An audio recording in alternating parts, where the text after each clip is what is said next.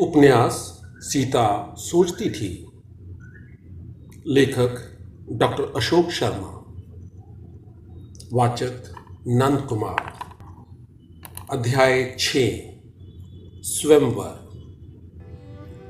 सुबह जब सीता की आँखें खुली, पक्षियों का गाना शुरू हो चुका था। बिछावन पर लेटे लेटे सीता को लगा, आज की सुबह कुछ अलग सी है। इतनी सुबह भी सारा महल जागा हुआ और हलचलों से भरा हुआ था। लोग स्वयंवर से संबंधित तैयारियों में व्यस्त थे। लोगों के चलने, बोलने और कार्य करने की ध्वनियाँ बराबर आ रही थी। सीता उठी और बिछावन पर बैठ गई। मन में अपने स्वयंवर को लेकर उत्कंठा, चिंता और उल्लास के मिश्रित भाव थे। उन्हें लगा, जैसे हृदय में कुछ हो रहा है, यह उनके जीवन का अब तक का सबसे महत्वपूर्ण दिन था। उनके भाग्य का निर्णय होना था। उन्होंने नेत्र बंद किए, दोनों हाथ जोड़े और मन ही मन गौरी को प्रणाम कर उनकी स्तुति करने लगी।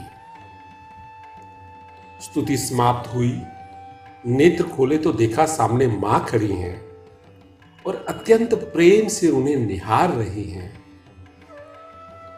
सीता ने अपने पैर बिस्तर से भूमि पर रखने के पूर्व भूमि को हाथ से छूकर मस्तक से लगाया।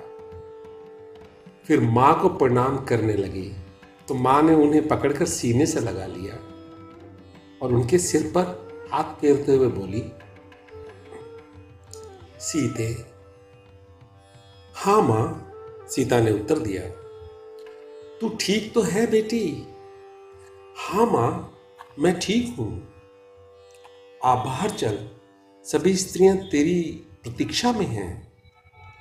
अच्छा माँ, थोड़ी देर में एक परिचारिका उपटन लेकर आई। उपटन लगवाने के बाद सीता स्नान आदि से निवृत्त होकर आई तो सखियाँ उन्हें सजाने के लिए तैयार खड़ी थी। तभी माँ ने कहा, देखो, उसका व्रत है। उसे बहुत परेशान मत करना। भूख लगी ही कहाँ होगी? एक चंचल सी सखी ने अधर तिरछे करते हुए धीरे से कहा, सभी हंस पड़े। फिर सखियों ने उन्हें सजाना शुरू कर दिया। सखियाँ सीता को इंगित कर शरारत भरी बातों से उन्हें छेड़ती भी जा रही थीं। सीता ने कुछ देर तक तो उत्तर दिया, फिर उन्होंने इन बातों के उत्तर देने बंद कर दिए। जब तक उन्हें सजाने का कार्य पूरा हुआ, सीता को बहुत थकान सी लगने लगी थी। माँ ने उनका चेहरा देखा तो उन्हें सीता की थकान का आभास हो गया। उन्होंने कहा, सीता, जाओ बेटी, थोड़ा आराम कर लो। माँ की बात सुनकर सीता उठी तो उनके साथ उनकी बहनें उर्मिला, मांडवी और श्रुत कीर्ति भी हो ली। सीता अपने कक्ष में पहुंचकर बिस्तर पर लेटी तब उन्हें महसूस हुआ कि सचमुच वे कितनी थकी हुई हैं। तीनों बहनें उनके पास ही बैठ गईं। उर्मिला ने हँसी में कहा, आज सीता के साथ और दिन बिता लें, फिर तो ये अपने पति के घर चली जाएगी। और क्या पता वहाँ जाकर हमें याद भी रखेगी या नहीं? इसकी आवश्यकता नहीं पड़ेगी, सीता ने कहा। उनके इस उत्तर ने सबको चौंका दिया। क्यों? सबने लगभग एक साथ पूछा। क्योंकि मैं अकेली नहीं जाऊँगी, तुम सबको साथ लेकर जाऊँगी। कैसे? स्वयंवर के बाद जान लेना। सीता ने कहा, तीनों बहनें शर्माकर हंस पड़ी। किंतु किसी को नहीं पता था कि सीता की अनजाने ही की गई बात सच होने वाली है और सचमुच सब सीता के साथ ही जाएँगी। सीता जब थोड़ी देर विश्राम करने के बाद उठी तो पता लगा स्वयंवर की सभा सज चुकी थी। बहुत से राजाओं और राजकुमारों से सभा स्थल पूरी तरह भर चुका था। ऋषि, मुनि सभा स्थल के एक और ऊँचे स्थान पर अपने अपने आसनों पर विराजमान थे। जनकपुरी की प्रजा सभा स्थल के अंदर तो थी, किंतु जो अंदर स्थान नहीं पा सके थे, ऐसे हज़ारों व्यक्ति सभा स्थल के बाहर जमा थे। जन सैलाब उमड़ा पड़ रहा था। एक ऊँचे स्थान पर फूलों से लिपटा शिव जी का धनुष रखा था। सीता महल की ऊपरी मंजिल के एक कक्ष में अपनी बहनों और सखियों के साथ थी और वे सभी खिड़कियों से स्वयंवर सभा की गतिविधियों को उत्सुकता पूर्वक देख रही थी। उर्मिला उनके साथ ही थी। राम और लक्ष्मण दिखाई दिए तो उर्मिला ने सीता को छूकर उस ओर इशारा किया। गुरु विश्वामित्र के साथ दोनों भाई बैठे हुए थे। सीता ने उन्हें देखा। फिर एक दृष्टि शिवजी के विशाल धनुष पर डाली और कुछ उदास सी हो गई। उर्मिला ने उनका मन पढ़ लिया और बोली, धनुष चाहे जितना भारी हो, मेरा मन कह रहा है केवल महाराजा दशरथ के पुत्र, वे सांवले वाले राजकुमार ही उसे उठाकर उस पर प्रत्यंचा चढ़ा सकेंगे। सीता एक गहरी सांस लेकर हल्के से मुस्कुराई। आँखें बंद करके एक बार पुनः गौरी और शिव को याद किया। फिर नेत्र खोले और सभा भवन पर दृष्टि डाली। सिंह की खाल का वस्त्र पहने और शस्त्रास्त्र लिए बहुत ही शांत मुद्रा में राक्षस राज रावण भी वहाँ बैठा हुआ था। उसका शरीर सौष्ठव और बैठने का तौर तरीका उसे औरों से अलग दिखा रहा था। अन्य राजाओं की भांति उसके चेहरे पर उत्तेजना के चिन्ह नहीं थे। उसके निकट ही बाणासुर बैठा हुआ था। तभी राजा जनक महल से निकलकर सभा स्थल पर आए। लोग उनके सम्मान में खड़े हो गए। उन्होंने आसन ग्रहण किया और सीता को लाने का संकेत किया। एक सखी दौड़ती हुई महल के अंदर गई और राजा जनक का संदेश सुनाया। महल में हलचल सी मच गई। सीता दुल्हन के वेश में सखियों में घिरी हुई बैठी थी। यह संदेश सुनते ही सखियाँ उठ खड़ी हुई। दो सखियाँ उनके दोनों तरफ़ हो गई। एक ने उनका हाथ पकड़ लिया, दूसरी ने एक हल्के वस्त्र के टुकड़े से उनके मुख पर हुए श्रृंगार को एक बार फिर ठीक किया। तभी माँ जल्दी से आकर उनके साथ हो गई। सभी स्त्रियाँ उन्हें लेकर स्वयंवर स्थल पर गईं। जो आसन सीता के लिए बनाया गया था सीता जब उस पर बैठी तो माँ उनके पीछे जाकर उनके सिर पर हाथ रखकर और सखियाँ उनके चारों ओर खड़ी हो गई। उर्मिला पास ही खड़ी थी। सीता ने उनका हाथ पकड़ लिया। सखियों ने फूलों से उनका श्रृंगार किया था और लाल रंग के वस्त्रों में उन्हें सजाया था। उनके चेहरे पर कांति बरस रही थी और उनकी शोभा वर्णातीत थी। ऐसा लग रहा था मानो सीता के रूप में वहाँ साक्षात सौंदर्य विद्यमान था।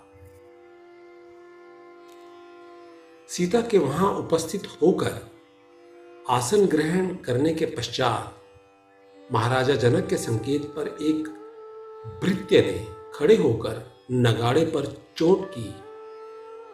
सारी सभा में सन्नाटा छा गया। फिर भृत्य ने ऊँचे स्वर में एक उस शिव के धनुष का इतिहास बताते हुए राजकुमारी सीता के स्वयंवर के संबंध में जनक के निर्णय को सुनाया और उपस्थित राजपुरुषों से अपने बल और सौभाग्य को परखने का आह्वान किया। शिव धनुष की महिमा सुनकर बहुत कम राजपुरुषों ने ही उस धनुष तक जाने का साहस किया। और जो गए भी, वे धनुष को हिलाने में भी असफल रहने के बाद सिर झुकाकर वापस अपने स्थान पर बैठ गए। बहुत से नृपों को आशा थी कि रावण उस धनुष पर प्रत्यंचा चढ़ाने का प्रयास अवश्य करेगा। किंतु रावण शांत भाव से बैठा रहा। उसने उठने का कोई प्रयास ही नहीं किया। तभी महर्षि विश्वामित्र का संकेत पाकर श्री राम उठे। उनके उठते ही सीता के हृदय की धड़कने बढ़ सी गई। उन्होंने उर्मिला के हाथ को कुछ और कसकर पकड़ लिया। राम मंथर गति से चलते हुए धनुष तक आए। फिर एक दृष्टि अपने गुरु विश्वामित्र के चरणों पर डालकर उन्हें मन ही मन प्रणाम किया। भाई लक्ष्मण के चेहरे पर खुशी, उत्साह और उमंग की लहरें थी।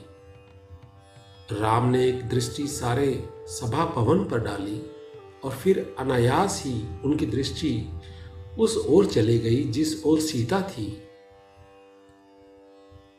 सीता एक टक उन्हें देख रही थी। दृष्टि टकराई तो दोनों ने संकुचा कर दृष्टि हटा ली। राम के अधरों पर हल्की सी मुस्कुराहट दिखी। उन्होंने बिना किसी विशेष प्रयास के ही धनुष उठा लिया। तुर्णीम से बाण निकालकर उस पर रखा और प्रत्यंचा खींची। अचानक एक अति भयंकर ध्वनि के साथ धनुष टूट गया। वहाँ उपस्थित जन समुदाय एक बार काँप सा गया।